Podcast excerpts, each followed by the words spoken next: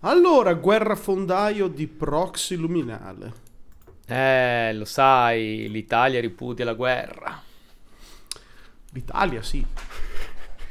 Purtroppo però nel mondo non c'è solo l'Italia. Esatto.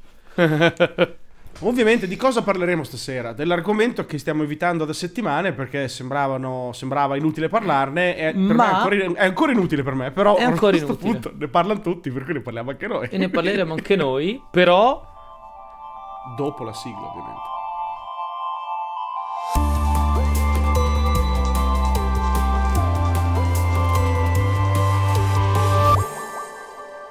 Madonna, me le fai lanciare tutte a me? Beh, sì, io te le Sto alzo. prendendo troppo gusto, eh. Eh, perché se me le alzi te, io comunque sono alto un cazzento baratto, non è che le posso schiacciare. Io al massimo ti faccio i pallonetti sotto rete. ok. E allora ne approfittiamo per un, un 5 minuti 5 così al volo, così proprio sulla punta delle dita, che te lo dico subito al volo. Guarda, Così, vai. Escila. La- mm, sono arrivate qualche giorno fa le prime foto, non di- di- del nostro amico web, perché dai, basta, sono tre mesi che facciamo i 5 minuti sul web, ma Sì. su un suo cugino un po' più sfigato, che è la Parker Solar Probe, Ah, che ha ah, mandato delle ah. foto della superficie di Venere. Sì, vero, vero. Delle foto che apparentemente a colpo d'occhio non dicono assolutamente una fava, però la Parker Solar Probe ha degli strumenti molto avanzati e specifici e quindi gli scienziati hanno detto che sono incredibili. Se le guardi, boh, ok, ci, mi fido che siano incredibili, sono, sono foto, queste, sono queste. Te le faccio vedere in diretta, eh, sono delle robe che sembravano perfette negli anni 60. Ah, bello, Star Trek eh, The First Generation proprio. Esatto. Però Ok. da quello che ho capito ci sono degli strumenti particolari che permettono di vedere cose particolari e quindi, p- giusto per lo spirito di Prox Luminale di essere sempre lieve e faceto, direi che non ne sappiamo molto di più, però siamo contenti che qualcos'altro nello spazio fa foto perché eravamo un po' corto di, dom- di argomenti per i 5 minuti a forza di parlare del James Eh, Webb. è vero, questo è vero, però dall'altra parte, insomma, fa, dimostra anche eh, grande fermento, grande fermento spaziale, nonché, mh, no- nonché, insomma, no, percorsi sempre aperti e non ci focalizziamo mai su una cosa sola, quindi Esatto. è sempre bello, è sempre Esatto. bello vedere cose eh, parallele al mainstream, questo è un po' Esatto. meno mainstream.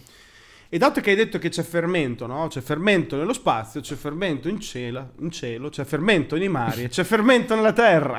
Così in cielo come in terra, Esatto. fratelli e sorelle. Dacci oggi il nostro pretesto per una guerra quotidiana. Ma secondo te, e qui faccio una parentesi, Spotify questa cosa qui ce la banno oppure no? No, no, perché staremo tutto il tempo a dire secondo me, ma anche no, non facciamo gli advocate del conflitto, anzi stiamo dicendo... No, no, stavo dicendo che hai parafrasato una preghiera cristiana per... Oh. Ai, ai. Ah, Ma noi sì. facciamo finta di niente, noi andiamo oltre. La possiamo, eh, la facciamo ricadere in satira?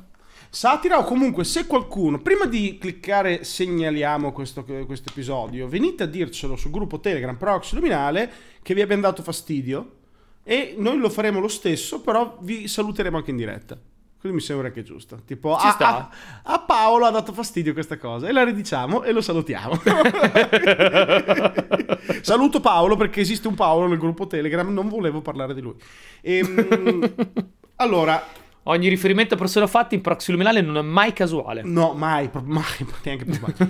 Ehm, bene, così non è casuale quello che sta succedendo a livello comunicativo e mediatico e eh, di diplomazia in questo momento riguardo l'Ucraina, perché è un po' che stiamo parlando di mh, guerra, ma non abbiamo ancora detto quale, perché oh, il dubbio può venire, magari c'è qualche altra guerra in giro e ci sarà, che in questo momento Beh, c'è sicuramente, c'è, C'è ce ne sicuro. sono. Al momento ce ne sono una trentina ongoing, Eh, uh, secondo Clo- Conf- Conflict Wars, quindi insomma non Beh, è l'unico. è Però diciamo che è, È la guerra mainstream. Esatto, esattamente. Questa è la guerra dei, dei giornali. Allora, mi, mi invoco il nostro esperto di strategia internazionale qui presente Ghigno, Ah, no? beh, che farà proprio. in due parole due un attimo un volo pindarico sulla situazione, per poi dopo andare a sparare le nostre solite minchiate. Bah, allora, sicuramente la situazione eh, è partita non ieri, ma ehm, più o meno nel 2014. Ok. Con, la, con la Crimea. Distacco, la Crimea è stata la conclusione della prima parte. Okay. Perché poi dopo, allora, la dico becera e in due parole. E con ehm, la famosa rivoluzione arancione in cui ci fu una contestazione di elezioni perché un candidato filo russo e c'era un candidato filo europeo. Eh, non si è ben capito lì, non, stiamo, non è questa la puntata per dire e chi ha fatto gli impicci o chi, insomma, fatto sta che c'è stato un po' di mh, mm, contestazione in Ucraina che è partita con semplice protesta e dopo quattro giorni c'erano 100 morti in piazza. Ecco. Eh, dal di lì si è partita la comunità internazionale a fare mille mosse e dall'oggi al domani si sono ritrovati eh, dei separatisti filorussi nella parte orientale dell'Ucraina a fare, diciamo così, a prendere possesso di una regione, il cosiddetto Donbass, e dal di lì è partito tutto. Che poi ci fossero stati, che poi fossero separatisti filorussi ucraini, ma in realtà fossero soldati russi senza le toppe, lì è stato speculato di tutto. Fatto sta che dal 2014 Ucraina e Russia non sono molto ben vicini di casa che si vanno d'amore no. d'accordo. No. E come hai detto giustamente te, è tutto culminato con eh, dall'oggi al domani un'annessione della Crimea che è passata dall'oggi al domani dall'Ucraina alla Russia. Esatto. Questo è stato chiaramente eh, l'inizio, diciamo così, ma mh, mm, poi non era neanche l'inizio, diciamo questo è stato un grande accelerante eh, per la Nato per fare in modo che insomma si accelerasse appunto i tempi per far entrare l'Ucraina nell'alleanza atlantica, cosa che giustamente o non giustamente eh, la Russia chiaramente non vuole. Perché ovviamente la Russia non, non c'è, perché sennò non vorrebbe, capito? Diciamo, no? Ok. Quindi. Quindi. quindi. E quindi, insomma, questa cosa qui è andata avanti per un po'. Poi, chiaramente, è vero che ehm, per i giornali, per le notizie, poi si sono un po', no? La notizia è andata più in prima pagina, in seconda, in terza e in quarta, finché il problema ucraino non è più esistito nell'Europa occidentale. In esatto. realtà il problema c'è e lì si sparano dal 2014 più o meno ininterrottamente. Ok? A, a, oggi la situazione è sempre a oggi la situazione chiaramente fi, fino a ieri diciamo così la situazione era stabile ma cri- critica e stabile stabilmente critica come la vogliamo dire e de facto uh, tutta quella regione a est dell'Ucraina era così un po' una zona cuscinetto esatto Ok, eh, la Russia si era presa la sua Crimea e andavamo tutti d'amore d'accordo. Fin tanto che, fin tanto che, in mezzo alla pandemia, eh, piano piano ogni tanto c'era una, um, una, una, um, uno spostamento di truppe, giochi di guerra, un'esercitazione, Bilipim, bilipim, bilipim, bilipim, un passo un altro e ci siamo ritrovati che tra Russia, Bielorussia, Ucraina, Polonia, Repubbliche Baltiche e quant'altro, da una parte ci sono 100.000 russi e dall'altra parte ci sono 80.000 americani, americani in senso nato, ok? E e, e, niente, questo qui è andato avanti così fin tanto che poi non è arrivato Biden con le ultime elezioni che, che ha riportato un po' in auge questo, questo problema fino ad arrivare, per farla brevissima, ai giorni nostri in cui adesso siamo qui su presumibilmente l'orlo di un qualcosa che gli americani invocano come una prossima guerra contro la Russia e non vedono l'ora. Non vedo l'ora. Perché questo? Facciamo un pochino di esatto. insight. Allora, come giustamente hai sottolineato te, eh, Biden ha posto come suo cavallo di battaglia per questo suo eletto, eh, percorso elettorale l'odio contro i russi. Ok? Sì. È un, lui è proprio un classico americano di ferro di 75 anni che ancora in testa ha il russo cattivo degli anni 70 e convinto che fosse un argomento così, così fresco, no? È fresh. L'odio per i comunisti è fresh. allora, beh, ha, beh, è un classicone, ha no? Ha messo sul grande ha messo sull'Evergreen, lo svuotapiste praticamente e quindi adesso tutta la sua campagna a livello di comunicazioni per la politica interna è basata su questo cercare di aggregare, no? Di unire l'americano contro il russo, questo è il classico approccio, no? l'americano l'ha fatto Sì, spesso sì. questa cosa, unire internamente per attaccare esternamente, un grande classico. Però, c'è un grosso però, oltre a Certo. tutto quello che hai detto tu prima, legato al fatto che è una roba che non è nata ieri, non è che l'altro ieri improvvisamente la Russia ha mosso 150 carri armatini sul confine, no? Non- no, Esatto. è una roba No, di, no. nuova- di 8 anni come Otto minimo, anni se almeno. non 10, visto che la Crimea è giusto la- la- la- il culmine di un percorso ancora più vecchio. Vero. Improvvisamente tutto sto bordello con eh, un, un- un- accrescimento, un'escalation incredibile di inf- notizie, informazioni di tutti i tipi, chiaramente un po' sospetto, no? Un minimo Beh, ovvio. sospetto lo genera, che è legato soprattutto al fatto che Biden in patria lo schifano anche i cani. cioè lo odiano tutti. Non potevo, trovare, non potevo trovare una definizione politica più, più azzeccata di questa. Sì, ha una bomba in casa che è l'inflazione che eh, sta crescendo a dismisura in questa fase di, di- di problemi logistici. Sarebbe un argomento interessante per un'eventuale futura puntata su cos'è l'inflazione e perché, però non adesso. Mm, diciamo che è un problema grosso per Sì, eh, sì. l'elettorato americano perché eh, strozza i consumi e l'americano se non consuma diventa mm, brutto, si imbruttisce. L'americano abbruttito l'americano che non consuma, no? Quindi eh, e l'americano abbruttito vota, vota brutto in cabina elettorale. Quindi di solito eh, la- la- il- il- qualun- qualunque presidente è molto diciamo espansivo nelle politiche economiche per cercare di tenere no, l'elettorato contento con l'inflazione eh, controllata e i consumi che scivolano. Non è così in questo momento. Caso vuole che proprio adesso che il suo gradimento è ai minimi e l'inflazione è ai massimi e la paura nei mercati è alle stelle, Vero? lui inizia a parlare che attaccherà i russi.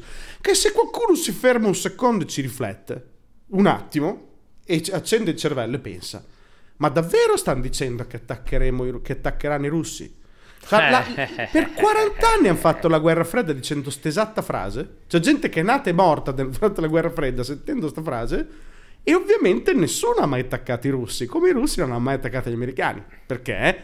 Perché abbiamo fatto che la guerra fredda apposta. La guerra fredda ci ha insegnato che questa cosa non si fa.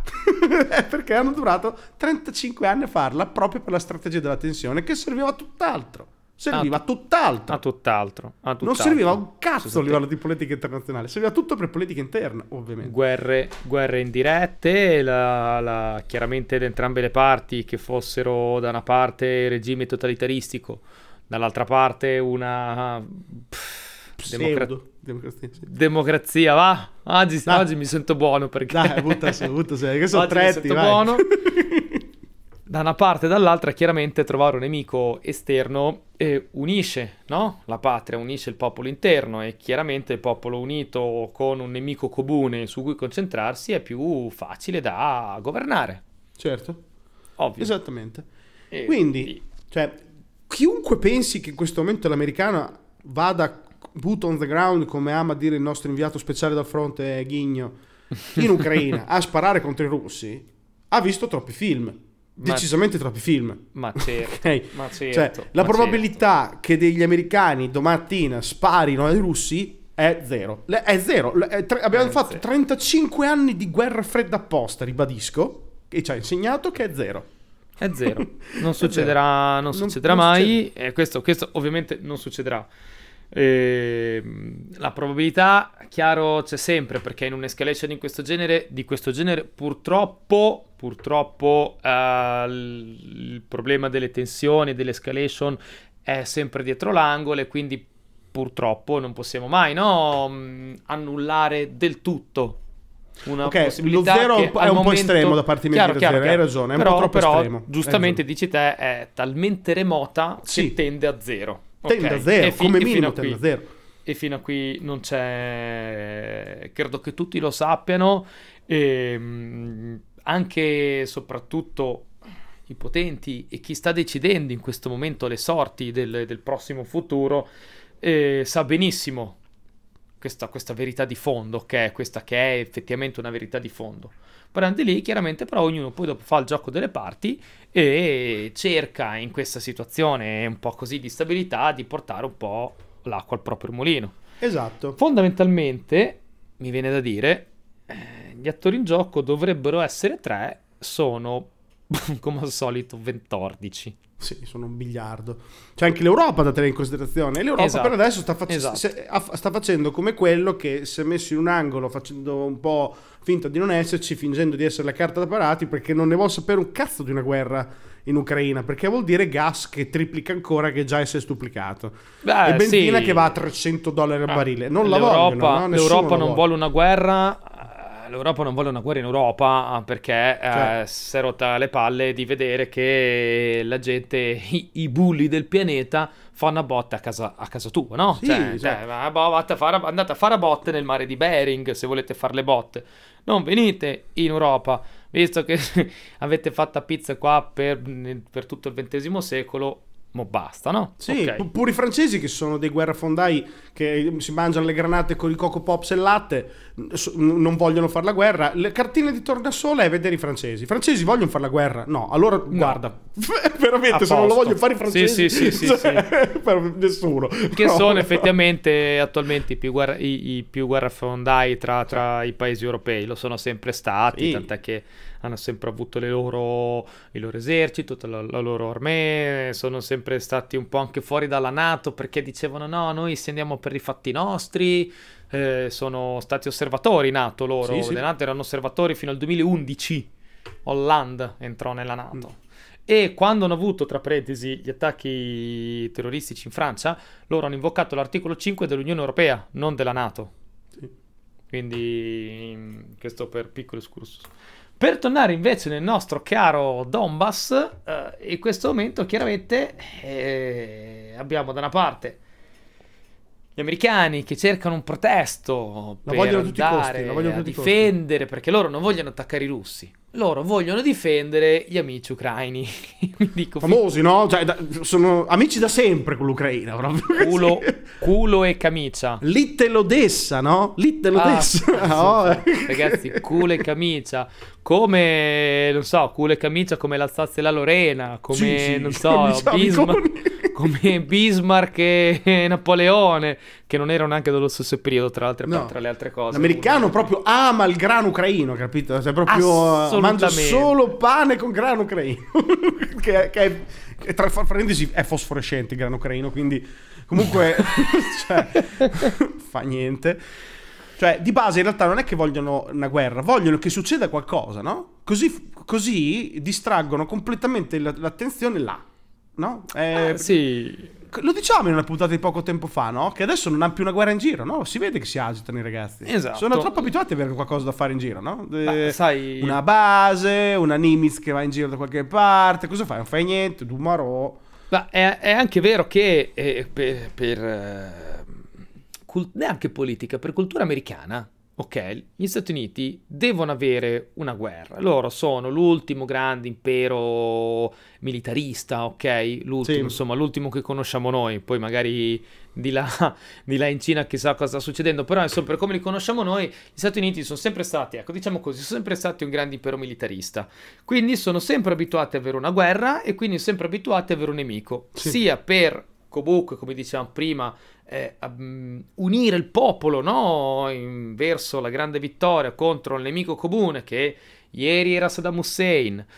Poi c'è stato un po' l'Iran, poi c'è stato un po' l'Afghanistan, poi è ritornato Saddam Hussein, prima c'erano i russi, poi sono stati per un po' i cinesi, perché poi dopo Trump ce l'aveva un po' con i cinesi, e adesso è tornato Biden e ha ribattezzato i russi, quindi adesso il grande nemico sono, eh, è la Russia. Un po', comunque, è perché se tu spendi mille miliardi di dollari all'anno, 500 miliardi di dollari all'anno e per armamenti, stanzi per, per la difesa, cioè, devi spiegare un po' al congresso il perché spendi, chiedi 500 miliardi no, al tesoro da mettere nella difesa. E quindi ci deve essere sempre qualcosa, no? Cioè, Sì, c'è un po' una pressione dei lobbisti, no? Anche questa, questa macchina, esatto, no? Questa macchina da oliare la devi oliare per farla girare. Devi ti serve l'olio per farla girare. Ma perché la fai girare? E quindi devi trovare il modo di andare in giro di farla girare, sta macchina. E l'unico modo che conoscono loro è fare una guerra da qualche parte.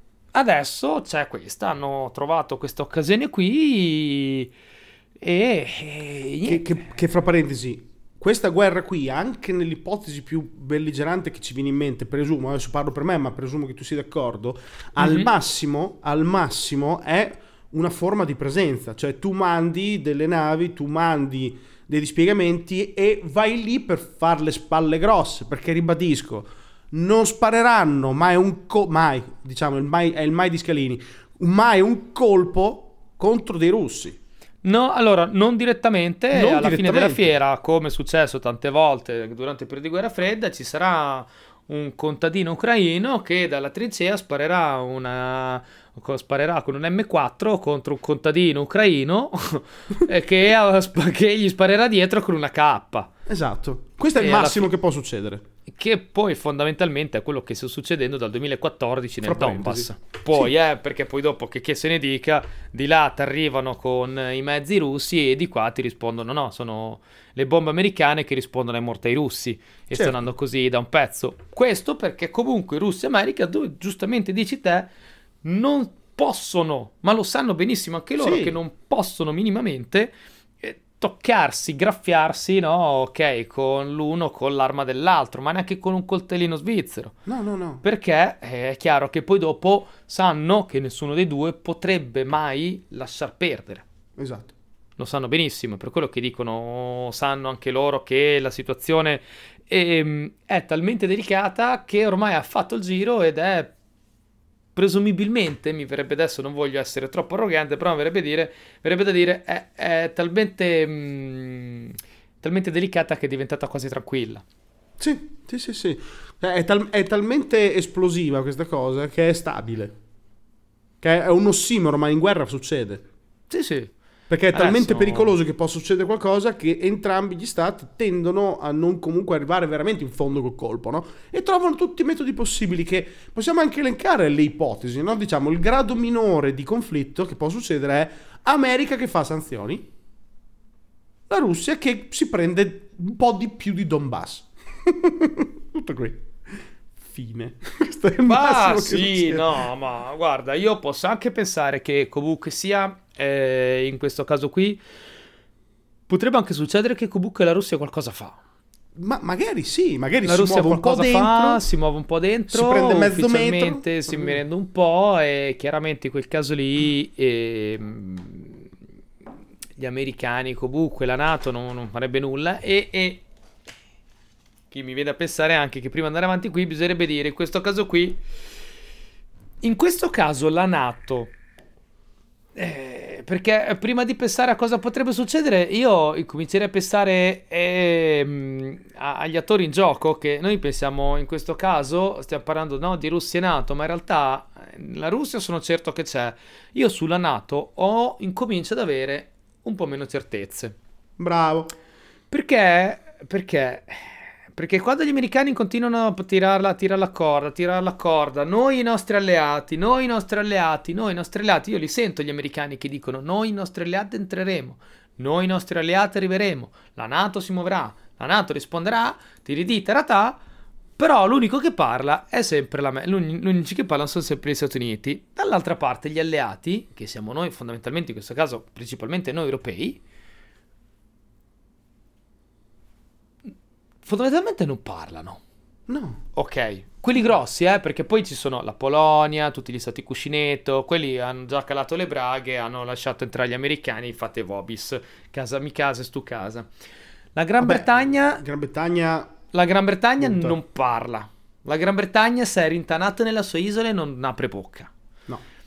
La Francia e la Germania stanno andando dalla Russia e stanno, stanno prendendo accordi diplomatici con la Russia eh, per non attaccare, per evitare che ci sia qualsiasi tipo di conflitto ufficialmente e secondo me lì sotto banco stanno incominciando a trattare il prezzo del gas, Sì, sì, sì. che è il grande, secondo me, è il... il, mm, è- il grande, la grande valuta economica di queste, di queste trattative.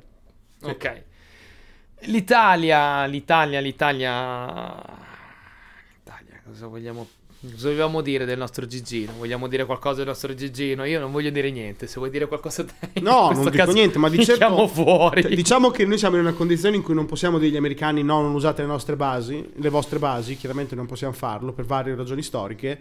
Ma certo, Però certo. di base non stiamo neanche tipo facendo proclami di andare, aiutare, brigare. Non è come le guerre della libertà dei primi del 2000, no?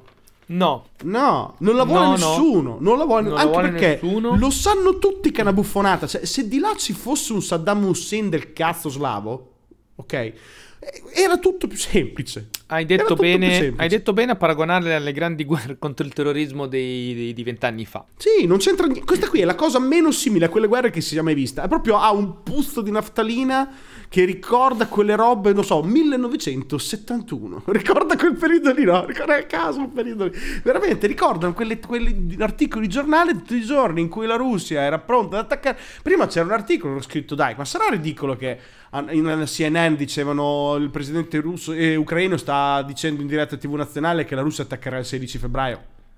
Sì, queste Quanto è qui sono- ridicolo che comunichino la data. sono, so- sono la riprova del fatto che chiaramente è tutta...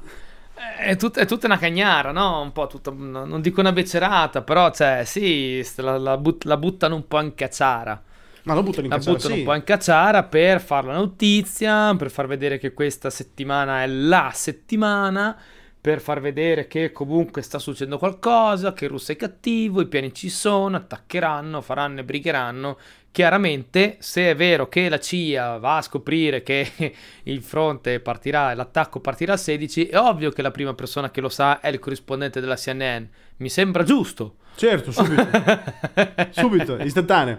Cioè, e ripeto, magari la Russia magari muove qualche carro armato. Io non, cioè, non stiamo dicendo questo, ok? No, non è che stiamo dicendo che no. non succederà niente. Ma due, colpi li, ma due colpi li tireranno, ma li tireranno i piccoli. Sì. La Bielorussia sparerà due colpi di mortaio contro il confine, l'Ucraina risponderà lanciando quattro colpi, qua- quattro, quattro lanciarazzi, in Donbass intanto una trincea sarà conquistata, no? Una roba del genere, Sì, qualcosina da, mm, non so, separatisti, mm, patrioti, ma chiaramente le, le grandi, le grandi potenze non saranno mai, non si non si- nessuno si sporca le mani. Ecco No, no, non è una dire. guerra per sporcarsi le mani. Le ultime, le ultime vere guerre in cui sporcarsi le mani sono passate da un sacco di tempo, ok? Tutte le altre sono robe fatte nel sabbione o in posti disagiati in cui un po' quel che va, che fai là resta là, sciva, ok? Non- senza, L'Ucraina è veramente una- una- un posto che non può per forza diventare il teatro di un conflitto boot on the ground fra potenze, perché se succede è la terza guerra quella vera. Sì, sì, e lo sì, sanno tutti. E, E uno dice, potrebbe vuole." succedere. No, di solito No. non funziona così. Di solito c'è un'escalation che coinvolge tanti stati grossi. Non Russia che vuol prendersi 4 metri di Crimea. Chi se ne frega, eh, ok? Sinceramente. Ci devono essere delle precondizioni perché comunque l'escalation porti a una guerra mondiale. Eh, In questo sì, caso chiaro. non ci sono le condizioni, ok? Non ci sono proprio, non- nessuno la vuole. Nessuno la vuole, non è come le prime due guerre mondiali in cui comunque c'era fermento, c'era voglia di fare. C'era voglia, tanta voglia. C'era c'era- voglia, c'era voglia. Qui nessuno c'ha voglia. Quello che succede fondamentalmente cos'è? Che la Russia è la che dice voi avete un po' anche rotto le scatole a arrivare sempre più ad est. L'Unione Sovietica si è disciolta, da che si è disciolta la Nato, l'America incomincia mangiare. a venire a mangiare, a mangiare, a mangiare sempre più e arriva, mi arriva sempre più a casa. E dice, io i- non voglio al conf- a 200 km da Mosca in delle basi americane. Non le voglio. Non le volevo prima, non le voglio oggi, non le voglio domani. E quindi chiaramente, eh, non dico giustamente, dico chiaramente, dice eh, l'Ucraina nella Nato io non la voglio. Perché chiaramente eh, la sfera di influenza americana eh, non, non- non- non deve arrivare fino a lì direttamente. Già con le repubbliche baltiche la Russia un po' si è- gli si è girato un po', gli si sono girate un po' le palle. E, e- e ti dirò, io questa cosa qui non è una cosa che mh, denuncio condanno. Cioè, da una parte mh, la logica torna, ok? Che la Russia possa dire io a me mi sta sulle palle, io non sono d'accordo sul fatto che te America arrivi dal nulla, rompi le scatole, dall'altra parte del mondo arrivi e piazzi la banderina a 100 km da Mosca. Non mi piace. E dall'altra parte gli americani dicono, eh però te sei qua, te sei il cattivo e noi vogliamo solo difendere i poveri, il povero popolo ucraino che vuole la libertà e la democrazia. ok, cioè... Mm, bisogna anche, bisognerebbe cominciare a vedere un po' anche le cose un po' super partes sì. per riuscire a, a, capire un po' le mosse dell'uno e dell'altro. In questo caso qui, in questo caso qui, quindi in questo discorso per dire che secondo me, poi insomma, ehm, questo qui sta a riprova del fatto che nessuno vuole la guerra. La Russia non è che vuole attaccare l'Ucraina perché vuole invadere l'Ucraina perché vuole conquistare il territorio. Frega cazzo la Russia dell'Ucraina come territorio sé per sé.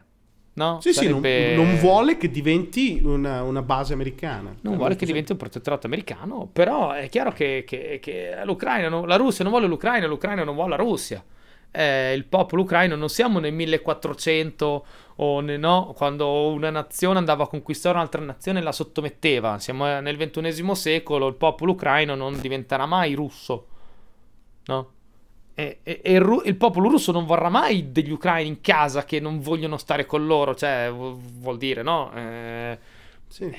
vuol dire scontro interno, guerra civile, vuol dire sempre che non, non, non stabilità.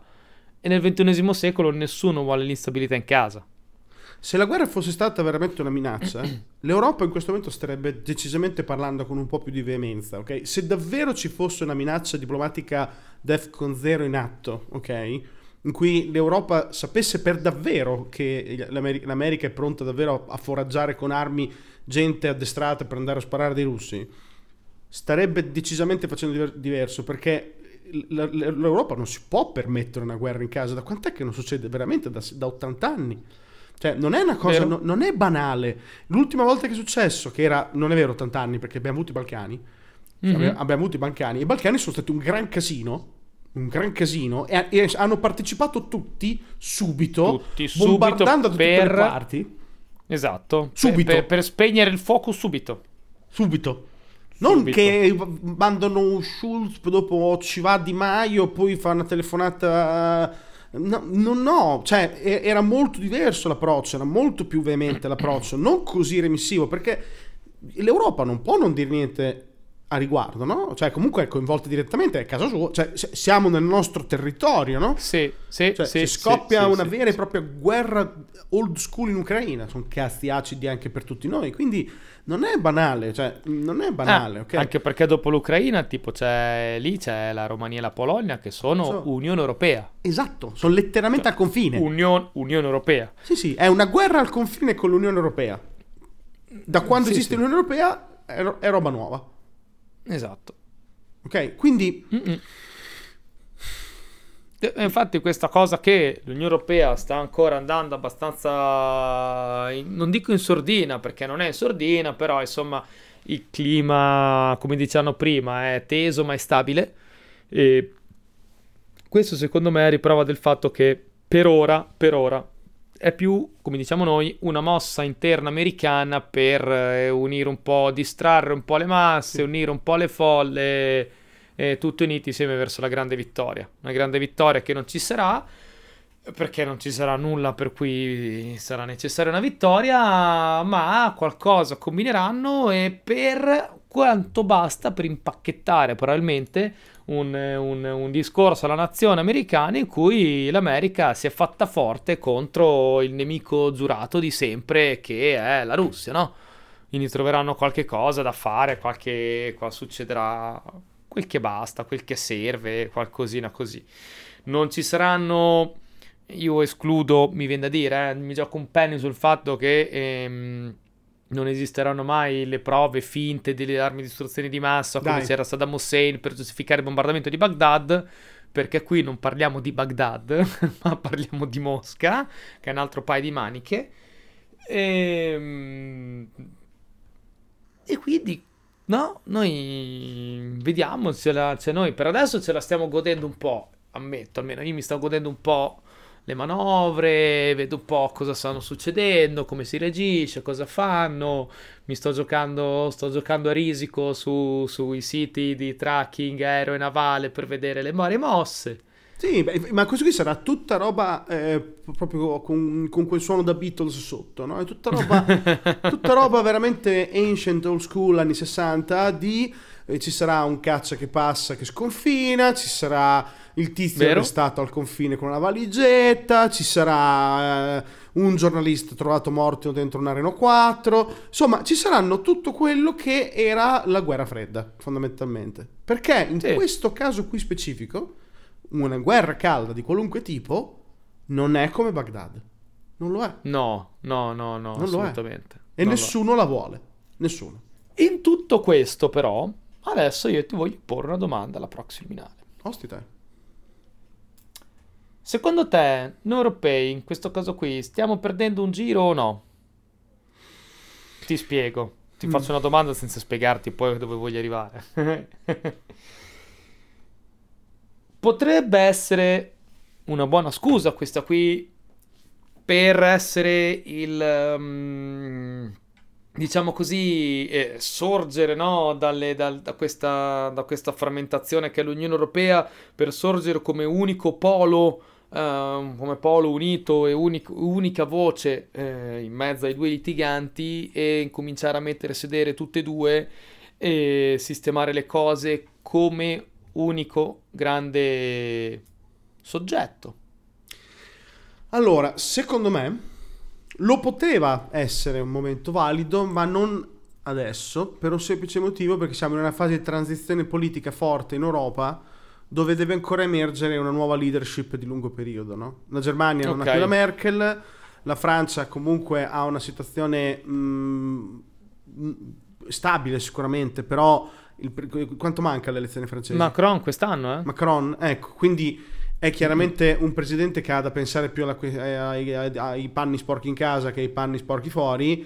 Un'Italia che ha un Draghi che comunque è, è ben riconosciuto, però è un governo tecnico, non è un governo eletto, ok? Cioè, Okay. Mh, mm, la Spagna che come al solito non conta un marone e quindi ci, ci, troviamo che non è che abbiamo una figura che può dire arrivo ci penso io no? di solito ad esempio le, le, relazioni con i russi l'hanno spesso avuto i francesi, no? È abbastanza sì, sì, relazione... sì, sì, sì, sì, sì, E, e infatti eh, Macron si è subito mosso, però Macron l'anno prossimo c'è ancora. Ok, ok. Difficile dirlo, ok? Eh, la Germania dopo 16 rotti anni, mi sembra, 16 di, eh, di Merkel, per carità, Schulz, Schulz no? Si chiama eh, sì, sì. sarà probabilmente un'ottima persona, un ottimo politico, però deve ancora, diciamo, prima di tutto ripulirsi, ripulire l'immagine da, eh, come si dice, eh, sequel della Merkel. La Merkel ha lasciato okay. una vita molto lunga, no? molto importante. Sì, sì, molto, molto pesante. Molto Quindi, lungo, secondo me, ho capito la tua domanda e probabilmente è vero. Sarebbe stato un ottimo momento per l'Europa per dire: Senti, ma eh, adesso i cazzi dell'Ucraina qui ci possiamo pensare noi, visto che è a mezzo metro da casa nostra, quindi smettete di, di rompere i maroni e andiamo a trattare. Ma in questo momento davvero eh, l'Europa non ha una leadership così ben definita. Beh, la von der Leyen? Chi? Perché, uh, no, è, è, Chi? Allora, il mio punto è proprio questo. Ma chi cazzo è? Io ho seguito il tuo ragionamento e concordo con te che c'è frammentazione in questo momento leadership eh, di, di un paese trainante. E il problema che è, è, è quello che penso io nel, personalmente è, fin, è, che finché cerchiamo un paese europeo dominante, ah, l'Europa rimarrà sempre frammentata. Ok, non possiamo essere una cordata di imprenditori che si comprano all'Italia. All'Italia deve essere un'impresa che ha il nome che è quello che, che, che rende l'entità, non una cordata di imprenditori. L'Europa per adesso, come hai, hai fatto notare giustamente tu, è una cordata di nazioni. Sì dove ci sono le cinque nazioni che hanno la maggioranza assoluta e altre so, 4, 3, 4, 3 adesso, Italia, Francia e Germania, in un'Europa di 27 paesi, siamo l'Europa dei 27, ma gli altri 27 chi cazzo sono? Ok? Quindi abbiamo un'Europa in cui ci sono tre azionisti di maggioranza, una cordata di tre azionisti di maggioranza e poi il resto, il restante 10% è una chincaglieria dei restanti 24, di, di, dei restanti 24 nazioni. E finché, e finché, è così, chiaramente non, non ci sarà mai um, questa unione. È per quello che dicevo, poteva essere questo qui un pretesto per iniziare a gettare le basi. Ok? Perché? Perché, dico io, in un momento, perché finché non c'è la necessità, non serve a nessuno. Ma quando incominci ad avere, no? Uh, 200.000, 190.000, 190.000 soldati armati fine denti, Piotto Terest,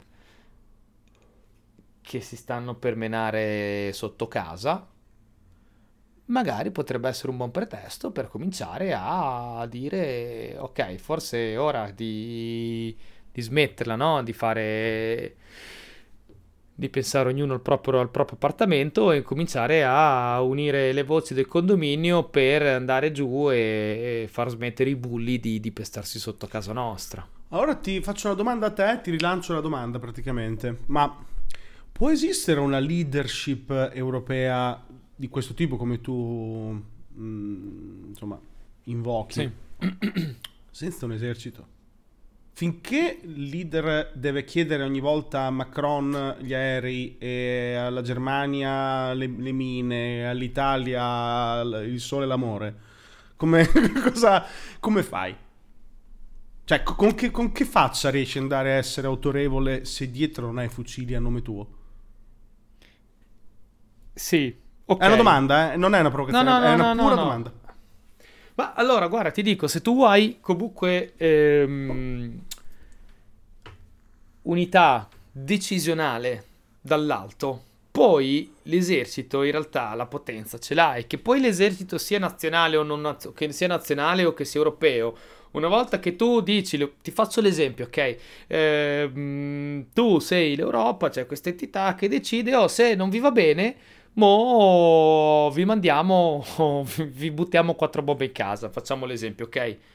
Tu dici, eh, ma non abbiamo una European Air Force. No, vabbè, ma che me, che me frega? Abbiamo, mi giro e so che ho, eh, mm, che ne so, quattro stormi di, di, di scramble tedeschi, due stormi italiani, quattro cose, ho un comando interforze europeo che ce l'ho, il comando interforze che c'è già, perché quello c'è dal 46, ok? Chiamo il comando interforze e dico ok ragazzi mi servono 20 aerei, fate voi. Poi dentro, dietro la burocrazia, la gerarchia c'è già tutto a posto, c'è.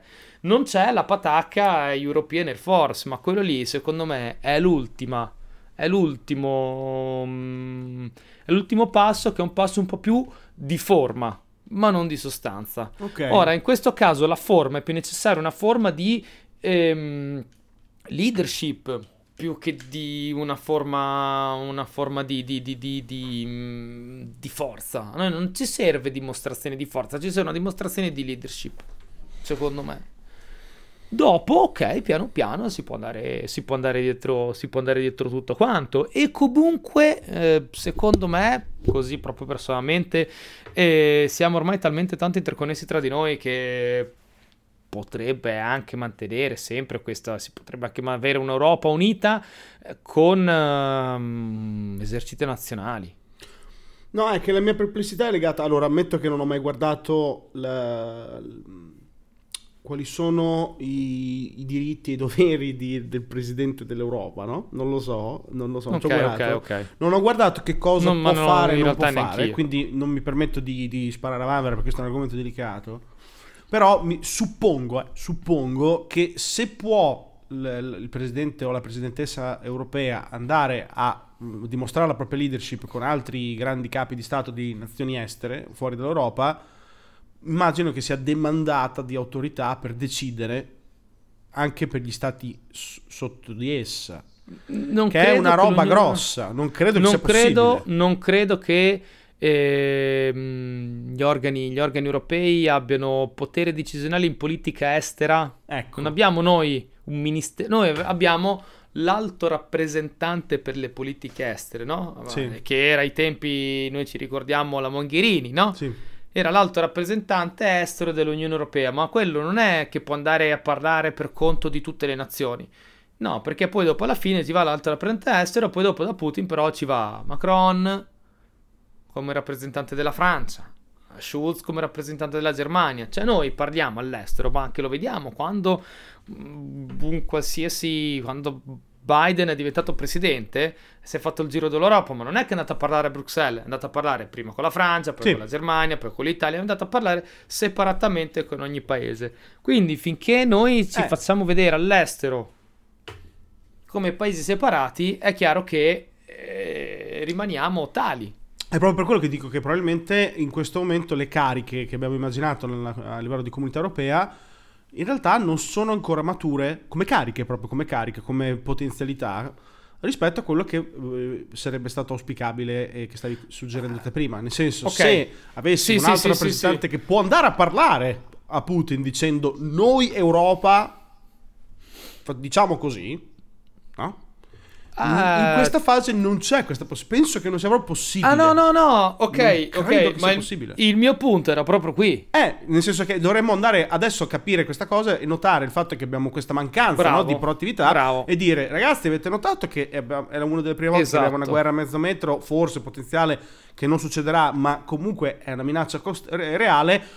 Siamo un pochino corti a livello diplomatico perché non- dovete sempre parlare un po' di riffa e di raffa. E se succede se uno Stato diventa di destra, l'altro Stato diventa di centro, l'altro Stato diventa- va, in falli- va in bancarotta, un altro c'ha un mongoloide al governo, diventa che non, non abbiamo un- una gran linea comune, ci vorrebbe una figura comune eletta da tutti i 27 pl- eh, a, pa- a pari livello, a rotazione anche forzata, cose così. No, no, no, così. no, io sono per la vecchia scuola, un bel triunvirato Oh, un bel... Italia, Francia, Germania. Basta, sì, sono i migliori. un bel patto tripartitico. Che fa, molt- che fa molto triangolare estivo di, tri- di il pallone, no? qualcosa, no? La triplice alleanza, la triplice intesa, Sì, il patto Eh, d'acciaio. Eh, ci piacciono queste che l'uno e tri- Le triplici cose, no? Sono sempre storicamente, hanno sempre dato grandi gioie. Bene, anche, ci si può andare anche a peso specifico, però finché la- la- quel- quello strato diplomatico e di, di burocratico Assolutamente. è puramente in questa fase, ancora in fase mm, virginale, mettiamola così, perché si sta, si sta costruendo pian piano e ci sono altri obiettivi sotto di qualche altro tipo, fa sì che chi ci va a parlare con Putin? Ci va a Macron. Ci vanno, ci vanno i singoli, ci Sì. vanno i singoli, Sì, ci vanno i singoli. E quando però vedi che eh, quando c'è da sistemare qualcosa all'interno, c'è sempre questa Europa Sì, che sì. fa, che decide, che ti dice cosa fare, che ti dà i soldi, che non ti dà i soldi, che mette le nuove leggi, Sì. che siano belle o che siano brutti. No, Eh, l'Inghilterra è uscita dall'Europa. Eh, c'è la crisi e quindi l'Europa dà gli aiuti alle nazioni, anche l'Italia. Oppure ai tempi no, del famoso austerity, l'Europa dice che dobbiamo diventare austeri e spendere di meno. Quindi c'è sempre questa Europa che quando poi però esci dall'Europa, questa Europa dov'è? Non c'è. Quindi mi chiedevo io, poteva essere questa un'occasione per fare uscire un attimo l'Europa dal suo guscio e incominciare a crescere e camminare da sola. Chissà. Secondo me ci siamo- ce la siamo già giocata. Avrebbero dovuto farlo. No, mi- ti faccio la domanda e mi do la risposta. Sono- stasera proprio. Sì, sì. Secondo me è già tardi. Quindi abbiamo già perso anche sto giro qui. Te lo dico così. Secondo me sì. Molto, molto sì. onestamente. Mm, Vedremo per adesso come, come se lo giocheranno quindi i singoli paesi. eh, probabilmente, dimmi se sbaglio, eh, la Francia tirerà fuori il 10% di sconto dal gas. La Germania riapre Nord Stream 2. E l'Italia, l'Italia non ha mai rotto le palle a nessuno. L'Italia qualcosa sgramerà, secondo me. Sempre.